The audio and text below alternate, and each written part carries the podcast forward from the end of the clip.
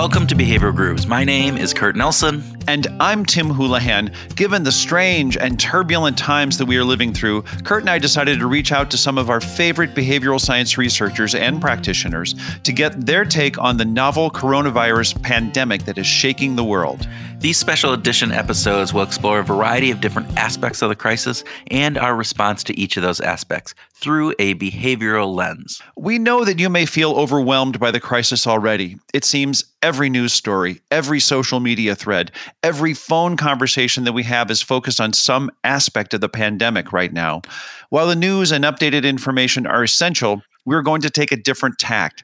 We want to try to understand the science behind our reactions and our behaviors and how science can help us cope and move beyond the current crisis. In each episode, we talk with a different behavioral science expert and get their best thinking on an aspect of the crisis. So sit back, take a deep breath, and listen to our special series on behavioral science and the coronavirus pandemic. Dr. Jules Nolan is a psychologist, speaker, and author who consults with more than 40 schools in the Twin Cities and greater Minnesota on student behavioral, academic, and mental health needs. She's the president of the Minnesota School of Psychology Association and chairwoman for the Human Diversity Committee for the International School Psychology Association. Her research, which has been conducted and published nationally and internationally, focuses on behavior, achievement, and well being for school aged children. She consults with parents and educators on how to manage family life and classrooms to help all children thrive. Jules, welcome to Behavioral Grooves. Thanks very much. I'm so happy to be here. Well, we are excited. Uh, just a note I have been longtime friends with your husband and uh, have met you. What we've we've we go back a few years now. So yeah, it's been yeah. a few years. Yeah, yeah. So so this is exciting to have you on. Um, and with that, you do a lot of work as as Tim mentioned up front with with schools and with the pandemic and and the crisis and the you know school shutting down. You've been doing some sessions with those schools. Can you tell our listeners a little bit about what you've been talking about and what the message is that you've been sending? Sure, absolutely. Yeah, I consult with about 40 schools in the Twin Cities and greater Minnesota. And um, I've been providing some sessions for teachers and some sessions for parents. And overwhelmingly, I'm finding that everybody's worried about how the kids are going to deal with this. And we have, as parents, been able to provide for our children's emotional health in a way that maybe parents and generations before haven't been able to we are able to knock some um, obstacles out of their way so that kids didn't have to feel some strong negative emotions disappointment and frustration um, loneliness. And what we're finding what i'm finding is really hopeful news the parents are worried about something that's not really happening so much. They're worried that the kids are going to spiral out into anxiety, that they're going to become depressed, that their social skills are going to suffer. But what we're finding is the demands of this situation is is uh, affording kids the ability to practice being skillful with some negative emotions. So my message to parents has been use this time. Let kids use this time to become skillful with those things that will serve them best as they grow up. We know that what we in psychology uh, call soft skills, you know, mm-hmm. self awareness and self management um, abilities with strong emotions. We know that those things are the best predictors of outcomes for kids in school and in life. And so I look at this time as a really rich, fertile garden, if you will, for helping kids develop these skills that are going to serve them well beyond school.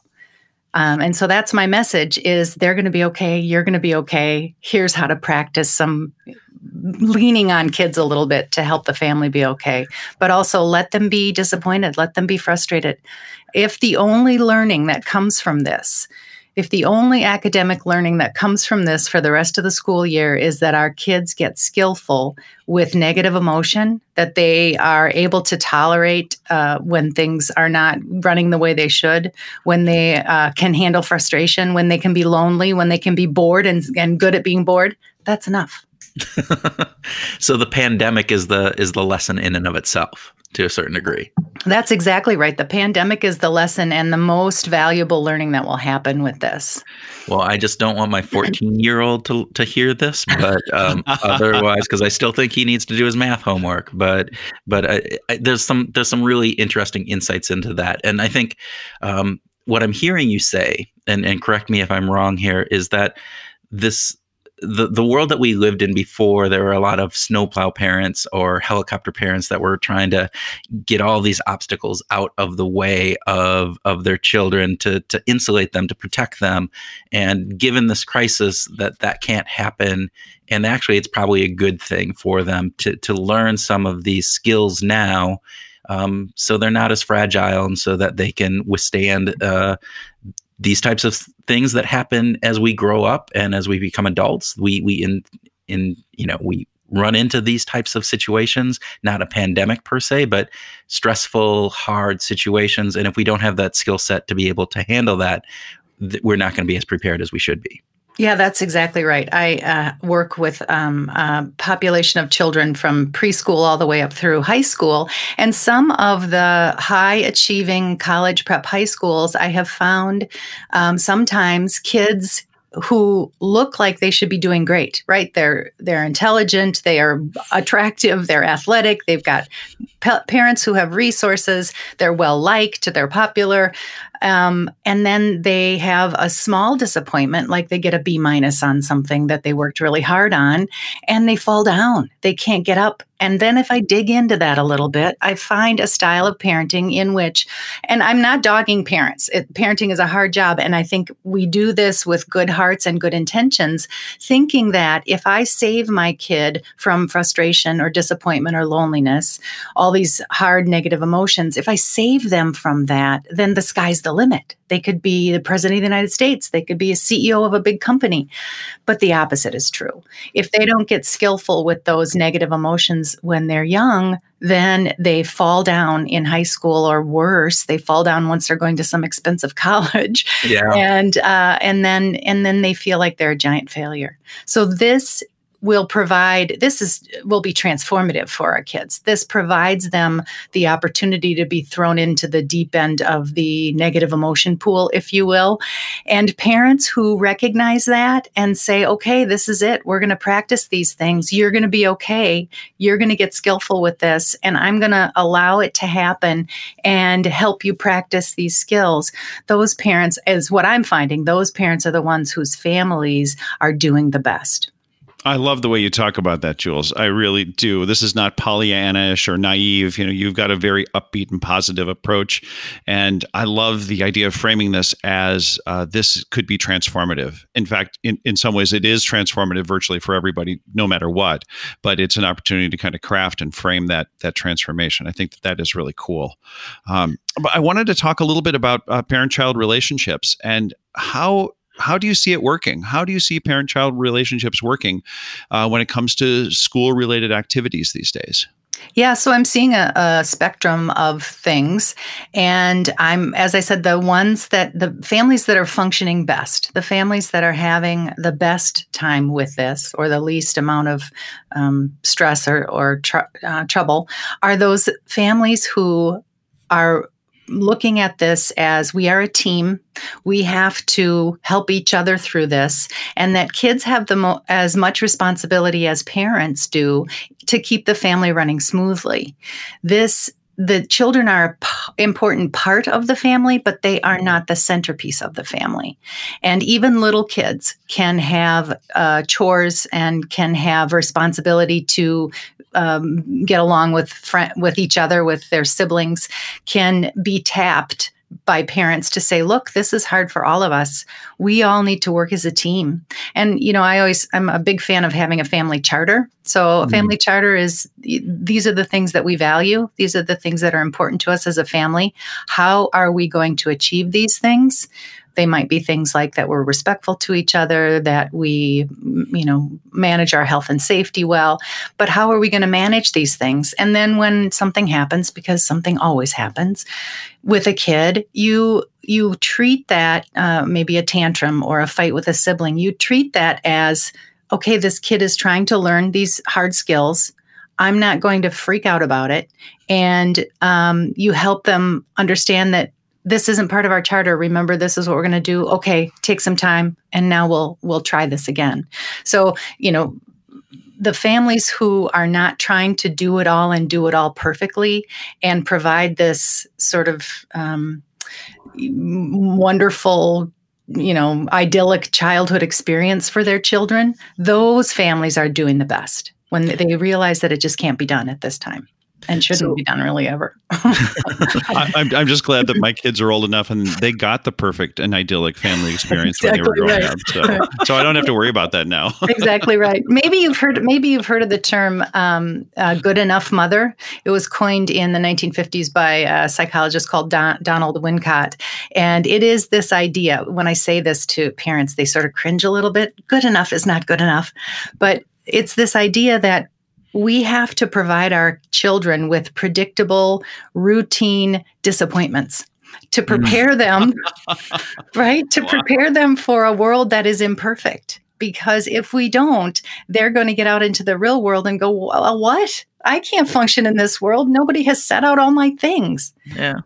Well, we have a good enough podcast, so uh, yeah. we just have kids listen to this, and they'll realize that there's it's lots good of, enough. There's lots of mistakes to be made. Um, I want to go back to you, you. talked about this family working together, and that even small kids can can start taking chores. I mean, in in your perspective, what does that look like? I mean, what how does a family in this together? What are some of the specifics that you might be able to point out, or some examples of what that might be? Sure. So think about the things in your family that drive you the most crazy, right? And they're different for every family. First of all, health and safety, right? We can't have people fighting with each other and, and hurting each other. So that's number one. But then is it that the whole family gets sort of off kilter when it's too messy? and we know and, and talk about this as a family. We know that when things start to go down the tubes it's because the house is too messy. And so let's figure out a trigger that we can say um, usually it's not go clean your room. You know usually it's more like hey we're coming off charter or um, you know just like you would with a sports team when you start to to swirl the drain, you encourage the members of the team. You don't, you know, yell at them and reprimand them. Hey, you know, come on, you guys, we're, we're we need to get back on track. And so so maybe it is a, a, clean house. Oh, we need to get back on track. And that is a trigger to the kids to understand it is their turn to pick up whatever area has been assigned to them. I, I think a lot of work beforehand creates really good results you know right? So we want planning and work beforehand yeah. Yeah so there's a lot of uh, families who have not done a good job of strategizing and preparing for this. I just not, i i am one of those i am one of those those those parents i can tell you this but it's um, not too late. It's not too late. There's plenty of time. We got nothing but time right? Well that's that that's true. So so given the fact that maybe some families have been going on autopilot before this. They have not created a family charter. They have not necessarily assigned their kids to do a whole bunch of, of chores or help with the family pieces because it's just not been part of that routine. In this time, do we still can you get can you go ahead and start that and if so what are some of the what are some of the tricks that may be able to to make that start um, more effective since kids aren't used to having a bathroom to clean or a kitchen to clean or whatever it is that they're assigned and you don't have a family charter to to look back on. Where where do you where do you um, recommend that people start? So you lead by example right? You start with you know have a meeting here's where we're falling down. Here's how, here are some ideas that I think we should do to help us function better. What are your ideas? And then the kids will immediately forget that whenever a conflict arises. and so, and so you lead by example and, and, um, I think the most important thing that you can do with regard to parenting is keep your cool and take care of yourself in moments of conflict. Mm. When you do that, you do a couple of things. You model to the child that you do not get yelled at by your most beloved person, and you are not allowed to yell at your most beloved person. That teaches them sort of self respect in the moment and care for themselves in the moment and in their future. Remember, you're always parenting in two moments right now and what they will expect as grown ups in relationships. And so when there's a conflict, maybe they're yelling at you because they're mad about something and you say, Oh, mm, we don't talk to each other this way, and you turn around and walk away and take some breaths and, you know, shut yourself in the closet and scream if you need to, um, but just take some time for yourself, you model to them that they don't get to yell at you and also that they should not expect to be yelled at by their loved people. Um, and so model by example. You know, you you give them an example of of how to take care of yourself first. That's kind of the first. Um, the other the other sort of leg of that is that even when we're not in a pandemic, modeling uh, self care and parenting later um, is a concept that I call uh, parenting later, which means I don't have to deal with the fact that you are sassy and even cursing at me right now I'm going to take care of myself. I'm going to show you that I move and take care of myself, and uh, and then I'm going to parent later. I'm going to give you a consequence later, mm. and um, that is can be really really powerful uh, when we're you know trying to keep the peace at home. Yeah, I think it's uh, some great advice here, and I think probably some of the hardest part is is stopping that emotional reaction that you have if your kid is sassing back or you walk in and the kitchen is just a huge mess and you had already told them to clean the kitchen up and they haven't done it. And so you you just have that emotional response that is immediate. And to take those few breaths as you mentioned to to maybe go to that closet and scream there as opposed to the initial you know reaction would be to scream at that kid who is sitting there playing video game instead of doing what you want them to do. Um, any other hints on how to hold those emotions back on on how to you know keep your cool as you said yeah, so we all have a safety plan for if there's a tornado or if, if, there's a fire, but not very many of us have an emotional safety plan. And that is this idea that I know what I'm going to do when they push my buttons. I know exactly the two or three choices that I can take to help myself calm down because we know that when we're emotionally elevated, we're not making good decisions. Our decision making capacity is sort of shut off. And so you need a choice of one or two things. You need to push yourself into that thing and then calm yourself down. And that has repercussions for your kids as they grow up because the last thing that you want is for your you know, five or six or seven or eight year old kid to get yelled at by you every time they push your buttons. And then they grow up and now they're 16 and they're driving and they end up at a party and somebody is drinking and somebody is passed out from drinking and a parent needs to be called. You mm. don't want your kid to say, You can't call my dad. He freaks out if I don't empty the dishwasher. He'll never be able to handle this. So you got to keep your cool so that you can keep them emotionally close to you so that they can they know that they can trust you even in t- scary times. Yeah i like the idea you, you mentioned before you're parenting for two moments right? You're parenting for now but you're also parenting for that future kid and future self. So. exactly. Do you think that the general level of anxiety for parents and kids right now is higher than normal? I, I don't mean to forgive me if that just sounds too simplistic but is it is the general level of anxiety higher uh, across the board? Yeah, that's an interesting question because you would think that that would be true, right? This is an anxiety producing situation. But the truth is that I'm finding in my schools, those kids who have anxiety disorders or who are anxious at school, particularly with social anxiety and performance anxiety, they're doing great. Mm. They don't have the the extra stress of um, social comparison. They don't have the extra stress of being called on. Uh, they've got sort of a, um, a layer of protection between them and who they feel are judging them, teachers and, and other other students. So they're actually doing pretty well. The people that are suffering are uh, teachers are suffering and parents are suffering.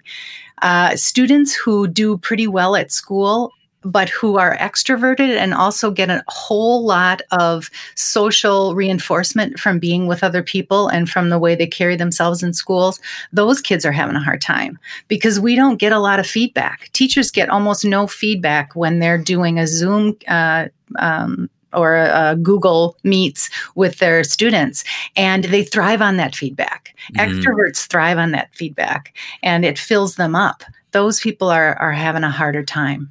So it's almost the opposite of what you would think because the the people who have done well in school who kind of are you don't seem to have a problem are the ones who are taking this harder in some instances than people who might have had some of those emotional issues going into this as you said some of the social and anxiety and various different aspects who are finding this actually relieving. So it's contrary to what you might might have thought of going into this. Is that, is that what I'm hearing? Yeah. Yeah, that's absolutely true. And for those people who are suffering, for those those kids who are are suffering, even anxious kids who might be suffering, um, we know that this event is read by our brain as a, a, stressor and even a traumatic stressor.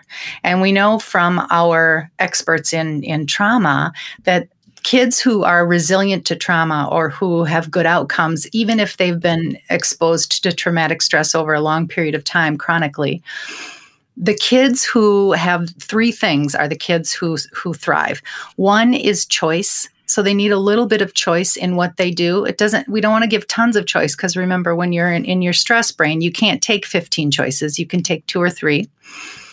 They also need a sense of uh, greater good, doing something for the greater good, and don't don't lose sight of the fact that most of us who are staying home right now, who are missing fun times at school, who are missing, you know, um, parties and our friends. Most of us are doing that not to protect our own health, but to protect the health of the most vulnerable people in our population. And that is something to be proud of. And so that is a work toward greater good that you could bring to the attention of your children to help them understand that they're doing something really important and they're making a big sacrifice. So mm-hmm. they need they need choice, they need a, a feeling like they're working for the greater good and they need social connection. And the social connection, if they can't get it from friends at this time, can be gotten right in your own family. You know, I grew up in southern Minnesota on a farm and we saw our friends i not youngest of nine children right? So i didn't have camps and i didn't have play dates and i didn't have and most of my brothers and sisters are quite a bit older than i am. So i grew up kind of as an only um, at, at the end. And we saw our friends till june 2nd and then we didn't see them again until august 27th mm. and we you know we it helped us. We got lonely we got bored we got very inventive we had great imaginations we did lots of stuff outside. So this isn't catastrophic socially for kids. They will be able to handle it. It's not going to be easy or fun but they will be able to handle it well, and I do think too, kids today are much more connected. And even in this pandemic, and Tim and I have talked about this multiple times, if this would have happened 15 years ago, even you know 10 years ago, it would have been a whole different response because of the ways that we are interconnected uh, through computers and virtually in, in a variety of different ways. My son, for instance, I've, I've talked about this. He you know his life hasn't really changed that much. Outside of going to school and coming back from school his interactions with his friends are you know he has the phone going uh, and it's a group phone call and they're playing minecraft uh, mm-hmm. and they're all playing together and he's doing that. And if you would have looked in at him two months ago he would have been doing that exact same thing on a friday night. That was that's his life. And so it, to that degree that social connection i think is important and, and i think it is important for parents to realize that yeah they don't have to have all of those those social connections and and they'll be fine without it. But the, also the idea that hey today uh, you know there's so many different ways of, of being able to connect socially with their friends that it, it probably isn't going to be a, a big in- inconvenience at any point anyway. Agreed. Yeah i think that's exactly right. You know jules you've talked about um, the emotional vocabulary that even young kids can have. Mm-hmm. And would you share some of your insights with uh, with our listeners about that? Yeah, we know. So the Yale Center on Emotional Intelligence tells us that kids who have more words around emotion in first and second grade are less anxious and depressed in sixth and seventh grade. Mm. And so building uh, vocabulary around emotion is important. And this is a really great time to do it because kids are having so many emotions. So with little kids, when they're when they're on uh, out of sorts, you might say, "Hey, you you don't seem yourself. How are you feeling? What's what are you feeling like inside? Little kids, um, well, actually, even up to teenagers, have about five or six words that they use to to describe emotion. There are more than two thousand words to describe human emotion. Adults use about fifteen. Kids use, as I said, five or six, maybe ten. Um, and so uh, you can build emotional vocabulary by talking about emotion. There is a cool app um, called Mood Meter, and it was it's produced by the Yale Center for Emotional Intelligence, and it can be used independently by maybe middle schoolers on up. Even adults use it. Um, it can be used with a parent. Essentially, it it outlines emotion on an axis of energy and positivity. So, a low energy, low positivity emotion might be bored. And then it helps you choose a word around that emotion and then shift from that emotion to another emotion um, if you want to and if you can. It gives you it gives you some examples of things you could do to shift. Um, so it's really it's a I've seen the tool work wonders with middle school kids and uh, high school kids, um, and then parents use it just to build vocabulary. So mood meter. Mm-hmm. That's what it's called. Okay, yep. fantastic. We'll, we'll put we'll it in the show link. notes. Yeah, we'll put a link in the show notes. So, Jules, can you tell us a little bit with the added time that families are are together? And I'll just bring in a little story. You know, so as as our family, it's been interesting. We've we've actually played you know a couple board games in the evenings. We've done uh, puzzles. We've done a few other things that we would normally not do. What are some of the what are some of the, the aspects of this pandemic that you see are, are valuable just from the time and and kind of the the activities that that families are doing? Are there things that we should be doing more of together? And and how much alone time do kids need to have um, in this time of crisis as well yeah, great question. Um, so all of all of the above in terms of uh, activities to do with your kids. Remember that especially if you're worried about academic learning academic learning happens not just when they're sitting at the computer talking to their teachers. It happens when you're baking. It happens when they're building something. It happens during art um, and crafts those sorts of things. And the play that they have in break times from school is really necessary for them to sort of encode all the learning that they did. So they're they're learning new information and then they need to connect it to stuff they already know. So mm. maybe they're learning, you know, um, some math facts and then you go and help them bake cookies and they go, "Oh, I get it. I get what a fraction is. It's a fraction of a whole. That means it's a part of something." And and they make it part of their everyday um, experience with life. So understand that all of the activities that seem like just passing time um, help with the academic learning. They help to integrate it and sort of sink it into your long term memory. Um, having kids have choice around the kinds of activities that they want to do i think is important. So so you're an important part of this family my fifth grader and we i'm out of ideas. We need somebody to figure out what we're going to do for family time tonight and it's on you. Go ahead figure out what tell me what you need. I'll try to find the the, the stuff. Um, so giving them responsibility with regard to that, I think is important. And in terms of time, so usually what we're finding is that parents are really happy with all of the family time and the slower pace that they've got. You know, we've got our kids overscheduled. Everybody's got seven different kinds of lessons and sports and, and extracurriculars. Parents are really happy with the slower pace and the more uh, opportunity that they have just to have ca- casual conversations with their kids, except for parents of 14 year olds. oh, that's me. There you go. well, there you go. But typically, 14 uh, year olds are starting, the, you know, they're doing that individuation um, part of their development, psychological development, and they want to spend a lot of time alone. Mm. And that worries us. We get worried when they don't want to come out of their bedroom. And so, again, you can tap them to say, Look, I know that you need private time, and I'm all about you having private time but also you're uh, uh, responsible for some of the health and safety of this family and it makes me feel better when i can see your face. It makes your brother feel better when he can bug you on the couch for a little bit right? How how much can we expect? What let's talk let's negotiate a reasonable amount of time that you will commit to being in the family even if you think we're weird. And and and then you know just agree to something. Yeah Hmm. That's that's great advice, and, and as, as a parent of a 14 year old, um, I think that's that's going to be implemented in the Nelson house, household. That's for sure. Jules, I'm wondering if you were to put a crystal ball or get out your crystal ball, the one that you use all the time, probably to share with us a little bit. Uh, what what are the things that you think might come out of this? You've mentioned a lot of potentially new habits or changes and interruptions to existing habits. What do you think the future might look like? What do you think a new normal might look like? You know, I I say all the time, I encourage families all the time to slow the pace of their family down. Think about everything that you are able to do or accomplish, every activity that you want your kids in or that your kids say they want to be in and then cut it down to about 75%. Try to operate at about 75% of your total potential.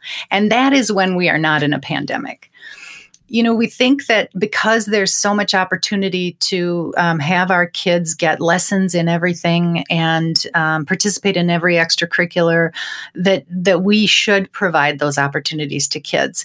But the research doesn't really bode that out. The research shows that when kids are over lessoned when they're little, when they have too many activities and too many lessons, they start to feel like they're not good at just being a kid you know, they need all this training and everything in order to just be a kid.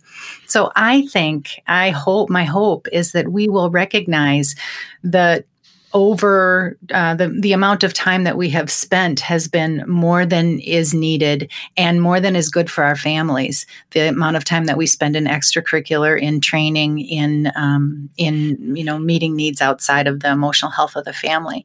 I hope that that is one thing that comes from this. Yeah, those are those are great.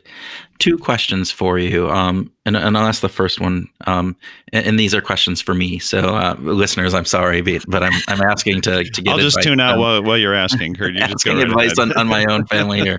So, having the kids at home and the school work that is going on, they they are no longer going into school from nine to to three thirty or four, and and they're they're not having a specific time set. So the schools that we have, it, it's basically learning at your own pace. They have certain assignments they have to do, various different things, and we've been trying to set up um, specific learning time. Say, you know, from ten to two, it is really this is your learning time. You know, work on your class projects that you need, your assignments that you need, and if you're you're out of that time, that's still good. Do something on your own to to have learning, but this isn't a time to be, you know, FaceTiming with your friends or playing video games or watching videos. Um, and we're having a difficult time in necessarily getting our kids to buy into that mm-hmm. and wondering if you have any any suggestions is that a good um, should we have that that 4 hour learning time or should it be something different or how can we get our kids to actually focus in on learning as opposed to just waiting until you know the assignments due in 10 minutes and they have to struggle to get it done because they don't have that framework anymore. Yeah, so so having um, a schedule is really important. That helps kids be um, calmer. Essentially, you know, when you have a schedule, you don't have such uh, cognitive um, requirements to make decisions about what I'm going to do next. My schedule's up there, and so that helps with the stress of this. At the same time, we don't want kids working for four hours straight. Um, mm. Kids should be working, you know, depending upon their age, little kids really shouldn't be working more than 15 to 20 minutes and then need a break. Remember, the work is done. And then when you leave the work, and you, as grown-ups, we know this to ourselves, right? We do something or we're, we're, we're trying to tackle new information and then we go to sleep. And as we go to sleep, we're thinking about it, right? Mm. So they need that break in between each different uh, thing that they have to do to sort of incorporate that into the knowledge that they already have. We can only learn about 10% new information at a time and we really have need time to connect it to the stuff we already know. So they mm need to sort of think about it, mull it over a little bit. Um, so, you know, for for older kids, uh, you know, 30 minutes of academic work followed by at least a 15 minute break, uh, physical movement in that time if possible um, giving them, them some choice. Do you want to work on this first or that first is a good idea. But also you can have the expectation, especially for older kids, that they do this on their own and that you don't have to be there to prompt them for everything. Now, having said that, a kid with a disability of any kind a kid with a with something that affects their executive functioning so that's adhd that's autism spectrum that's a learning disability that's anxiety that's depression uh, bipolar disorder a kid with any sort of a disability is able to, going to be able to concentrate for half or less time than they were able to prior to this. Mm. I have encouraged teachers to cut the amount of work that they give kids in half for typically developing kids. And kids with executive functioning issues, their work should be cut in uh, in a quarter. Mm. Fantastic. Thank you for that. Those are great ideas. Then my my next question is: so when they are then allowed to have free time, um, it seems like they're in front of a video screen. And as much as we prod them, you get outside, do something, you know, whatever else it is, it's the default is going back to those video screens. And again, I don't want to be the person that says, no, you can't watch specific, you know, video, but you do it um, intentionally and, and and make sure you're not just being sucked into it. Are there any ideas um a is is watching getting on a video? And again sometimes it's it's chatting with friends and facetiming with friends. Other times it's watching a video. Sometimes it's playing a game but it is in front of a screen. Um what should what do you recommend about that? I have two hard and fast rules about um, technology, and they are no screens in bedrooms at bedtime. So at least one to two hours before bedtime, the screens are out of the bed. Um, bedroom and the reason is because it messes with their circadian rhythms it the light is uh, is problematic even if they're off they're a bad idea to have in bedrooms so get them out of there and the other one is content awareness. So parents are checking content. And I know as they get older, it's easier for them to hide what they're doing. They know how to, you know, erase their histories and all that sort of stuff. But let them know that you are counting on them to be responsible with content that you'll be you'll be looking at what they're looking at. Beyond those two rules, I'm not hard and fast with anything. And here's why you don't want to be the screen minute police, right? Mm-hmm. You don't yeah. you don't have to say, "Oh, this is 36 minutes and you only get to have 39 minutes today, so you better." That's conflict. That is that is a poor use of your time. So instead I like to think about what is it that you want to protect in your family? Mm. What times of uh, what family times, what learning times, um, what interaction times do you want to protect? So maybe you want to protect dinner time. That means no screens at the table, even for parents.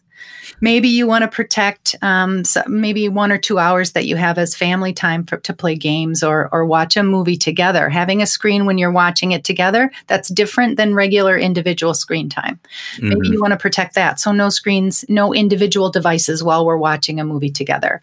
Um, maybe you want to protect outside time so they don't take their their phones with them outside.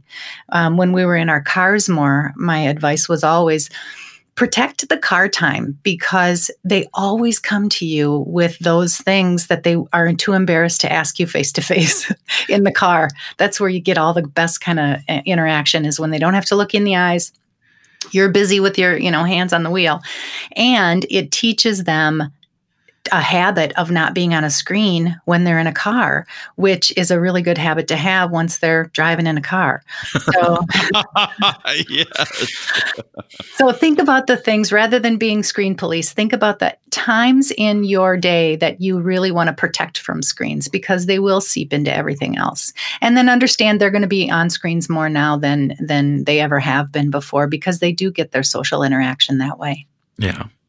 I just want to come back to this idea of uh, not to blame parents who haven't had all these strategies in place, but really just asking the question: Is is this a good time? And Kurt asked this earlier, but is this a good time to start those new habits or to try to develop the charter, to try to start to build in these uh, sacred spots in in our day? Is is the crisis time an okay time to start doing that? Yeah, I think it's an okay time to start doing that, particularly if what's going on in your family is overwhelmingly negative. And um, what I mean by that is if there's tons of conflict, if you feel like all you ever do is yell at your kids, then it's time to take a step back lead by example, taking care of yourself, as I said, and then shine a light on those wonderful things that you see in your kids. Mm. You know, I've, I'm asked all the time um, by parents, what's the best behavior program? And should be, we be using sticker charts or marbles or what's the best thing? This is not a time for behavior charts. This is not a, t- no, it is a time, however, for you to start noticing those things that your kids do or say that are great or not even great, just neutral.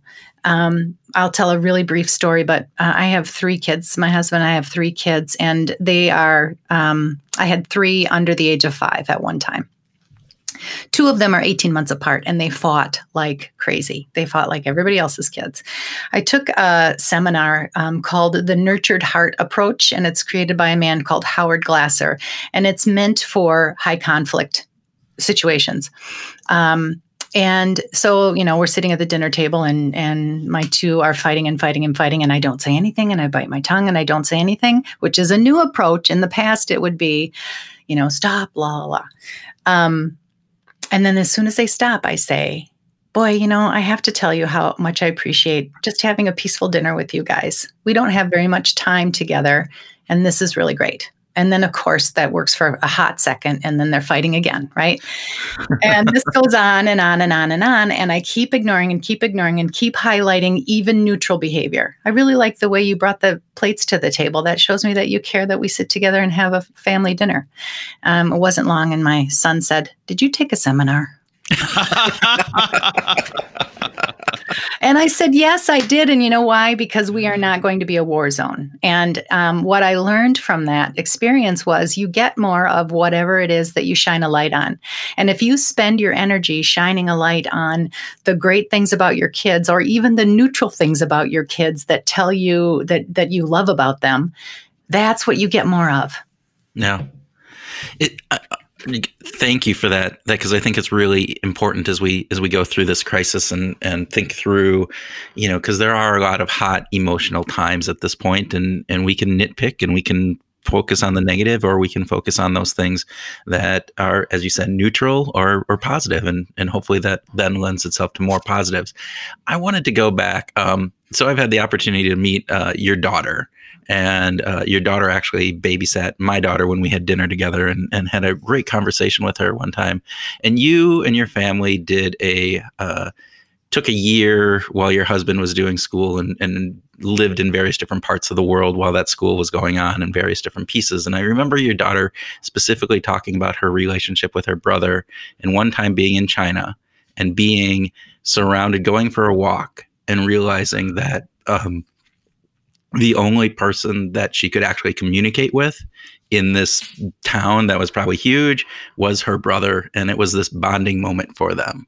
And i'm i'm wondering if there's um, any connection between that you can draw between that experience that you guys had kind of that family unit being as, as the only thing that you guys had in some of these really foreign countries and the the crisis that we're going through now where we're kind of forced together with our with our families. And I'm just throwing that on you, so I apologize if that's out of left field. But it struck me as as we were talking that there's there might be some correlation between those two. Oh, absolutely. Um, I don't talk about that much because it isn't, you know, we were fortunate enough to, to be able to do that. And that's not the experience of most families, the ability to, to pick up for six months and travel around the world. Our kids at the time were 11, uh, 13, and 15. And mm-hmm. um, and it was at times wonderful and at times horrendous, right? All of the same problems wow. that you have back at home, you have in Xi'an, China.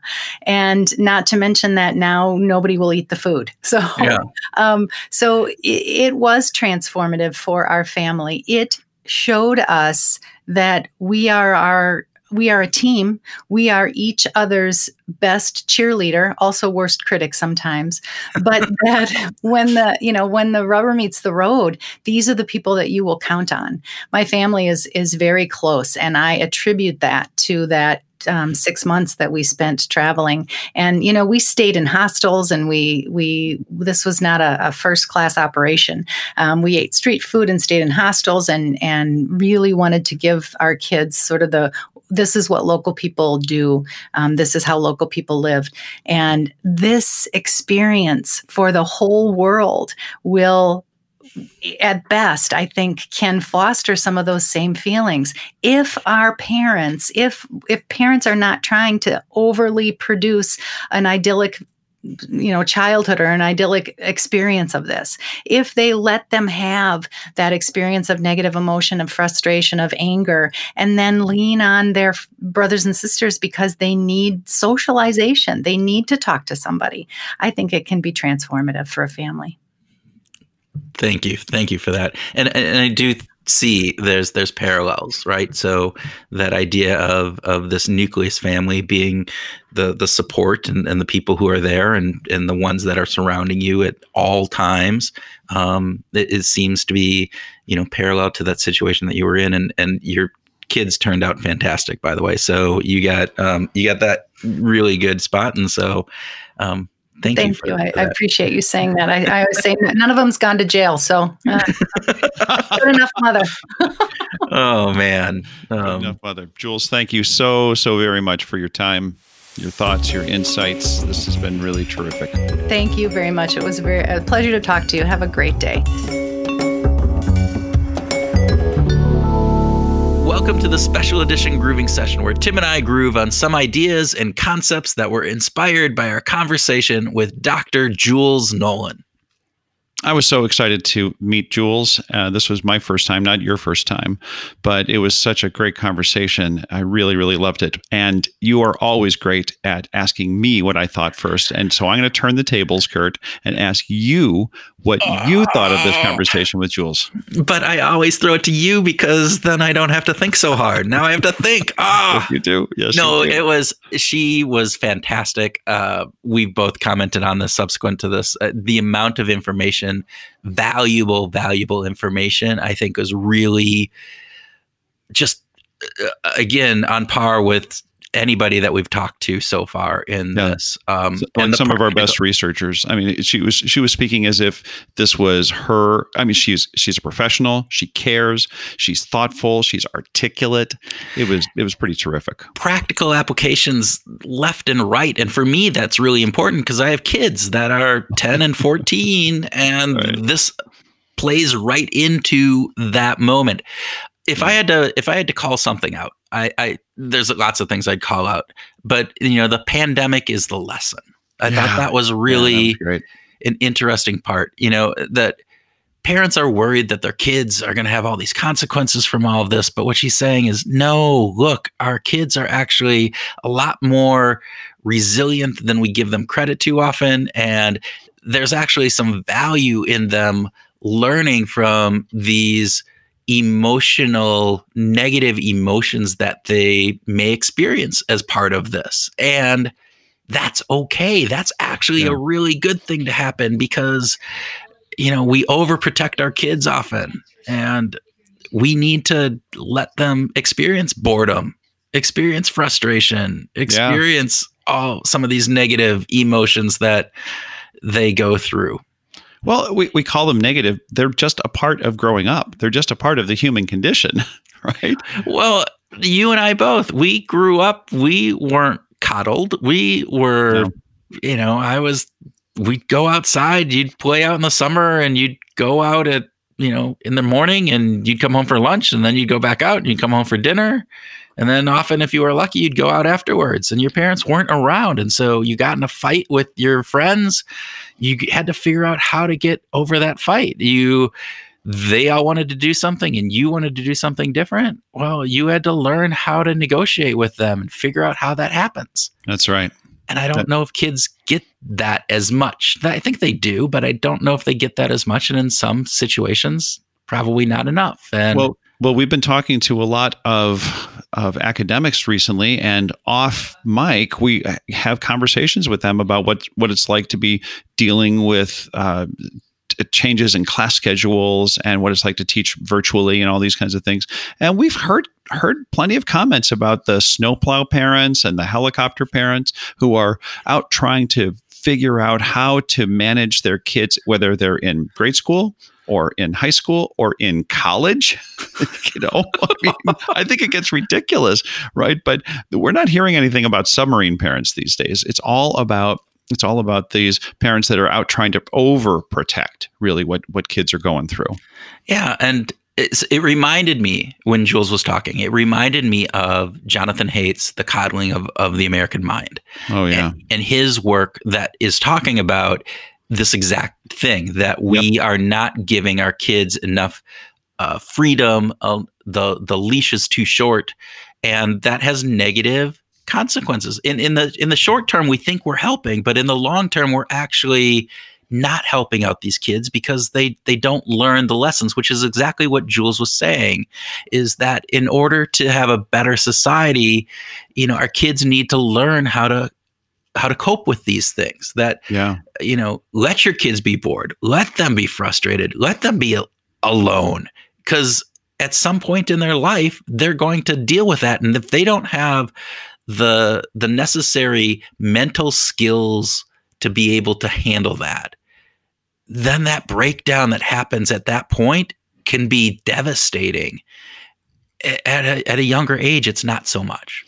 This is uh, the theme of resilience that we've heard so much about, right? Figuring out how to cope. These are coping mes- mechanisms. These are basic, fundamental uh, skills that we need as human beings. We have to figure out how to cope. And by the way, the great thing is humans are really well suited for doing this. Yes. We're really good at it. Um, and so why not let uh, sort of nature take its course uh, to a large degree, right? Why not just let kids be more resilient, give them an opportunity to to build up the skills that they need to handle negative emotions, because yeah. there are certainly negative emotions, right. but but and they're going to happen. They're just going to happen in the real world, um, yeah. because it could be transformative it could actually engage us in a way that hasn't engaged us before. Well, and she brought up uh, the good enough mother, that concept by by Donald Winnicott. Um, yeah. And I was not familiar with that, so I did some research subsequent.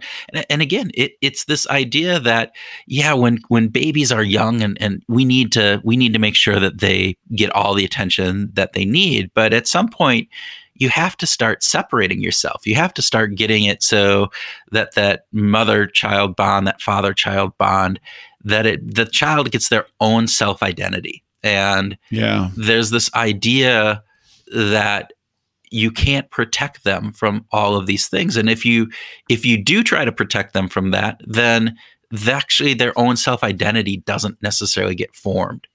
Um, and so we, you know, I I think there's some interesting pieces of that as we think about we I think we we overprotect sometimes because we feel we're we're always looking uh, and we focus on those negatives, right? We focus oh, right. on the the negative aspects of what we see going on in our kids' life, and oh, I should have done something better, as opposed to looking at all the positives and in this time in particular, I think we can get way too focused in on the negatives that can happen as opposed to all of the positives that are that are occurring. And you know what? There's enough meat in the sauce as we like to say. This is part of the human condition though to focus on the negative to to survive because we're going to look for those bad situations so we can avoid them again in the future. And this is uh, i think that we're we're focusing a little too much on the negative right now and missing out on the opportunity to say this is just part of what's happening. This is just part of, of what what the world is. There are negative things that are going to happen and we have to figure out how to deal with them and uh, keep moving. And by the way not every day is going to be a beautiful, bright, sunny, rosy day. No, it's, no, okay. like today it's raining out today. It's cr- it's crappy. It's, it's, it's horrid. But there's uh-huh. there's that part, and there are negative things that are happening, and there are you know domestic abuses going up and child abuses going up, and some of these, and those are horrid, and those aren't the things that we're oh, talking oh, yeah. about. Yeah. But for the vast majority of families that are out there, yeah there's a part of this that gets into framing, right? We frame things from that negative as opposed framing the the concept in a positive perspective. So I loved at the end, and I brought this up, and I, I apologize uh, to Jules because I, I don't know if she really wanted to talk about, you know, their family was able to do this this year long uh, travel around the world uh, when her husband was getting his, his degree as part of it was an international degree, and the the concept of how that made their family stronger this idea that yeah. that they had Big to benefits. they realized yeah they realized that their family was the team i think this has some parallels to that and i think we can look at this and saying how can we take this opportunity to make our family stronger? That core family becomes really tight because we have to, because of the situation that we're in. We don't have any alternative. And I think that if we reframe that and say, what are the options that we have? And one of the outcomes of what we're going through is a stronger, more resilient, more interconnected positive family, all the better. This gets into the the piece that I really wanted to talk about, and that is that families that working that work as a team are responding the best. Yeah. And this takes me back, and I've, I've, you and I have talked about this just a little bit, but I'm kind of on this this idea that the experience through the pandemic of working from home is bringing us back to pre industrial revolution days. That this is actually taking us back to something that's more closely linked to our DNA because prior to the industrial revolution, we when when the the iron worker or the the blacksmith got up and went to work, he just walked out the back door into the forge. Or yeah. when the farmer said, "Okay, I got to go got to do go do the work in the field. It, the field was right there at, at the house. Um, well, and, and, the family played a part. The entire did. family played a part in that industry, right? The kids yeah. went out and helped the blacksmith cleaning up or doing whatever it was. The kids went out and helped plow the fields or pick the fields. I mean, our school year is structured around the farm because of planting and, and harvest and yeah. harvest, right? That's why we have summers off. And, and, uh, and so this this idea that we did this for tens of thousands of years as humans and then the industrial revolution comes on in the in the early 1800s and that breaks it all up now we've got mom and dad leaving the house and going to work and so it's really a relatively short and recent part of our human history that we've had this separation of work and home. Now we're living in a in a in a time right now during the pandemic that work and home have kind of been unified. And in some ways, I think we're missing the opportunity to, to explore it. Yeah. And for many people, I think that's very true. I think we can yeah. take this again. How do we how do we take the negative of this situation and find that silver lining, that positive aspect of what we're doing. I love the part how Jules then went into some really practical things about how to help make that that family unit a team.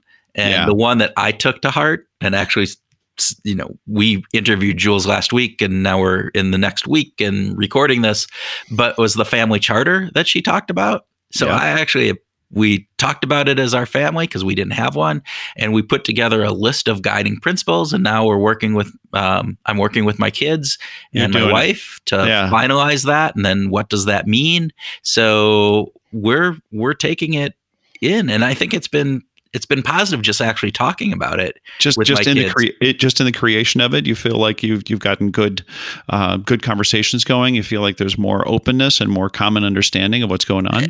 I don't know if I'd go that far, um, but I think there's been good discussion.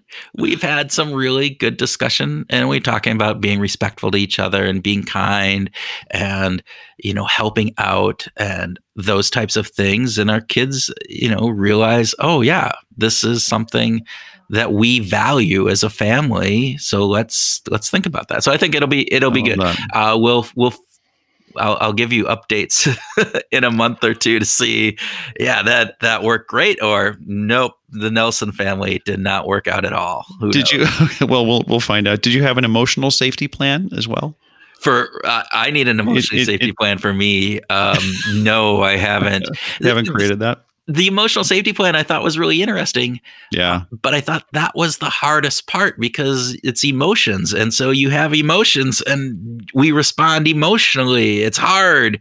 When But you're in a hot real- state, yeah. when you're, in a hot state. But to, to that, I mean, it's the Dan Ariely work, right? You can have the best laid plans in the cold state, but when that hot state happens, those plans go to go to crap. But what I Yeah. think Jules was saying was, it's better to actually have those plans because you're more likely to fall back on those plans than if than if you don't have any plans. And so Yeah. that's a really Yeah. key part. It reminded me of when then statements though. Oh yeah. Oh, of course. Of course. And- and I- tool. Yeah, and, and so I need to put together when then statements, like when my kid doesn't get up and be down and working, you know, on a on his schoolwork learning time at ten. When I that's what we've all agreed to. I have to just be calm. I have to go into that closet and shout in the closet and not at him. Well, right, uh, which kind of connects to this uh, idea that you brought up about parenting later, right? Like this uh, in the business world, I think about uh, important versus urgent. You know, some things are important and urgent. Some things are important but not urgent.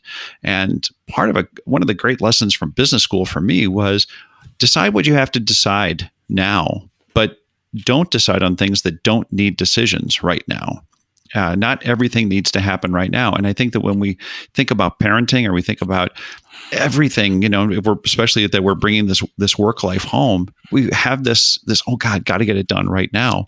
Not everything has to get done right now because it won't. Not everything will get done right now. Let's prioritize, make a plan, figure it out, and, and, and life is going to be okay.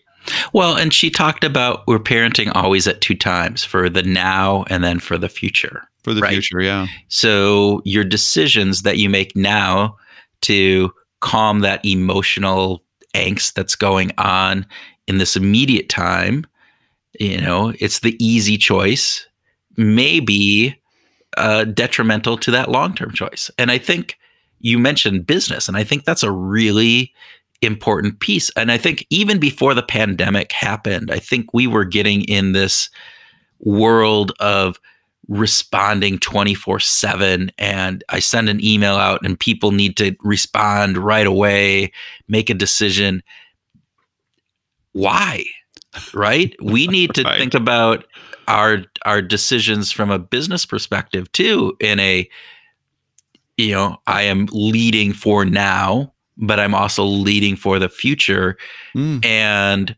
there's part of that where some of this gets into why do I need to make that decision? This is something that you need to learn and do. Some of it is around making, you know, the short term sacrifice for the long term gain.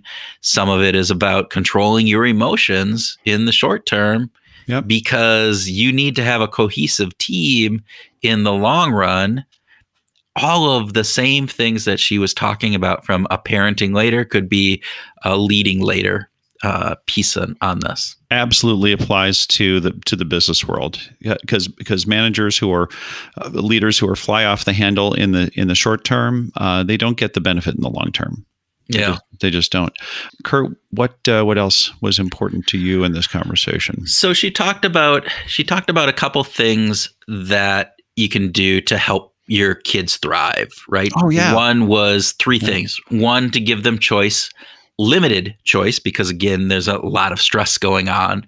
choice That- architecture yeah choice architecture but give them that choice have that sense of autonomy they they need to feel like eh, they have some control over what's going on and as she said for younger kids it may be more specific and for larger kids you get a little bit broader. You get to larger kids older kids not larger kids. Doesn't matter how much they weigh it's it's all about their age. Uh, their mental their mental ability to handle that. Yeah. then the other part was you know number two was doing something uh, to work for the greater good.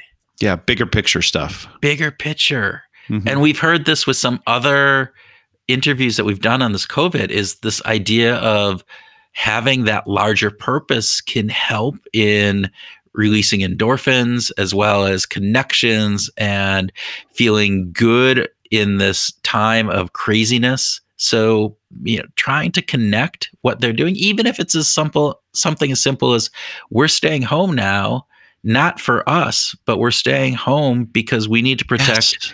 You know, our grandparents or Yeah. uh, the neighbors next door or whoever that would be. Those Yeah. are things for the greater good. And finally, it's the social connection. Make sure that we maintain and build those social connections. And the one piece that I love that she said is, you know, if you have kids who maybe can't have that friend social connection at this time, whatever reason they can't, the family can. We need to make sure that we're connecting with them as a family, which goes back into this is an opportunity for that family to get stronger. I have a 10 year old nephew who uh, is engaging in a lot of video gaming. And he's got a phone set up next to the video game so he can have a conversation with other people while he's he's video gaming, but he needs two hands to video video game, and he doesn't have a headset. So guess what? Mom gets to listen into all the conversations to both sides of the conversation, and it's working out great. It's Yeah. actually like, oh, I heard I heard so and so said something about this. What what did you think about that? And so now it's just not this one sided myopic thing. It's actually opening up more conversation to have this 10 year old boy play some video games with friends. Uh, Oh. helping mom. So I thought that was kind of cool. I need to get my 14 year old to get hit, take his headset off, and so we can listen in. Yeah. That's, Don't know if I want to listen in on those conversations. no, probably not. Okay. uh, the last thing, and I don't know about you, but the last thing for me was she talked about shine some light on the great things that your kids are doing, or even those neutral things that kids are doing, Oh, yeah. and not always Yeah. harp on the negative. And for me, I just have to take that to to heart because it's so easy to do. It's so easy to sit there and to you know focus in on the things that they're not doing that you want them to do and not on the hundreds of things that they're doing well or even just okay. You know, Yeah. my kid took the milk and put it back in the fridge. Hallelujah. Damn, that was awesome because for the past three days it's been left out on the damn table when I go down there and you know, but he So- put it back So today. that, that was a bit of a win. I need to go and just say, wow, good Yeah. job. Not a huge win, but a win nonetheless, right? But Yeah, and and, And- and it, it is good. It really is important for us. This is sort of like Liz Fosslien's uh, use the emotional lens when Yeah. we're reviewing the email, or that that that classic. Do you need to hit send on that email right now? Maybe you could wait till the morning when, it, especially if Again. it's negative. leading later or you know parenting later this is one of those times where you you do that but yeah i think there is this concept of focusing in on the positives that we see and again i don't want to be pollyanna but i think there is some aspect that we can really take an opportunity here to look for the good double down on that good and make some good happen in the long run on this. And I hope that's what people take out of this. Definitely. Definitely. Okay. Thanks for listening, everybody. We hope uh, you are enjoying this uh, series on COVID 19. And if you are enjoying it, please take a moment and give us a good review. Yeah, if you just share this with one other person and they share it with one other person and they share it with one other person, Pretty soon we'll have four more listeners. four more people as a part of this community. And if you have not listened to Weekly Grooves, uh, we're making a plug for Weekly Grooves too. We've been doing about 10, 11 episodes of Weekly Grooves, comes out every Friday, just a short 15 minute conversation that we take a topic that's in the headlines and we apply a behavioral lens to it to get some long term insights into why we do what we do. And in a short term podcast. just- Or in, a, or in a short, yeah, long term views with short. I don't know. Okay. it, was, Maybe- it was a good try, Tim. I tried. With that, thank you. You for listening to the special episode of Behavioral Grooves. We hope that you found it interesting and insightful. If you liked it, please let others know. We think that the topic is important and maybe we can help in educating people about how behavioral science can help us all out in this current craziness that we are going through. Also, please let us know if you have any thoughts or ideas that would be helpful or that we could share. You can reach us through the Connect tab on the Behavioral Grooves website at www.behavioralgrooves.com or through Twitter. I am at T Houlihan and Kurt is at What Motivates. We really do love hearing from you, and this topic is one that spurs lots of emotions and thought. As part of our mission, we want to expand and inform the community of people who think about positively applying behavioral science to life. One way that happens is through leaving reviews. If you think this podcast is beneficial and should grow, we would really appreciate to leave a review on Apple Podcast or whichever podcast server you use. It only takes a few minutes and goes a long way to boost us in the algorithms that are used to generate search results. Also, please check out the show notes. We are linking to a number of resources articles, podcasts, newsletters that we vetted to bring good facts and ideas around COVID 19 and the coronavirus, its impact, and ways that we can help slow down the spread. There is a lot of information that's being pushed out to everyone each day, and we are weeding through it to find good stuff so that you don't have to. We truly appreciate you listening. Now go out and wash your hands.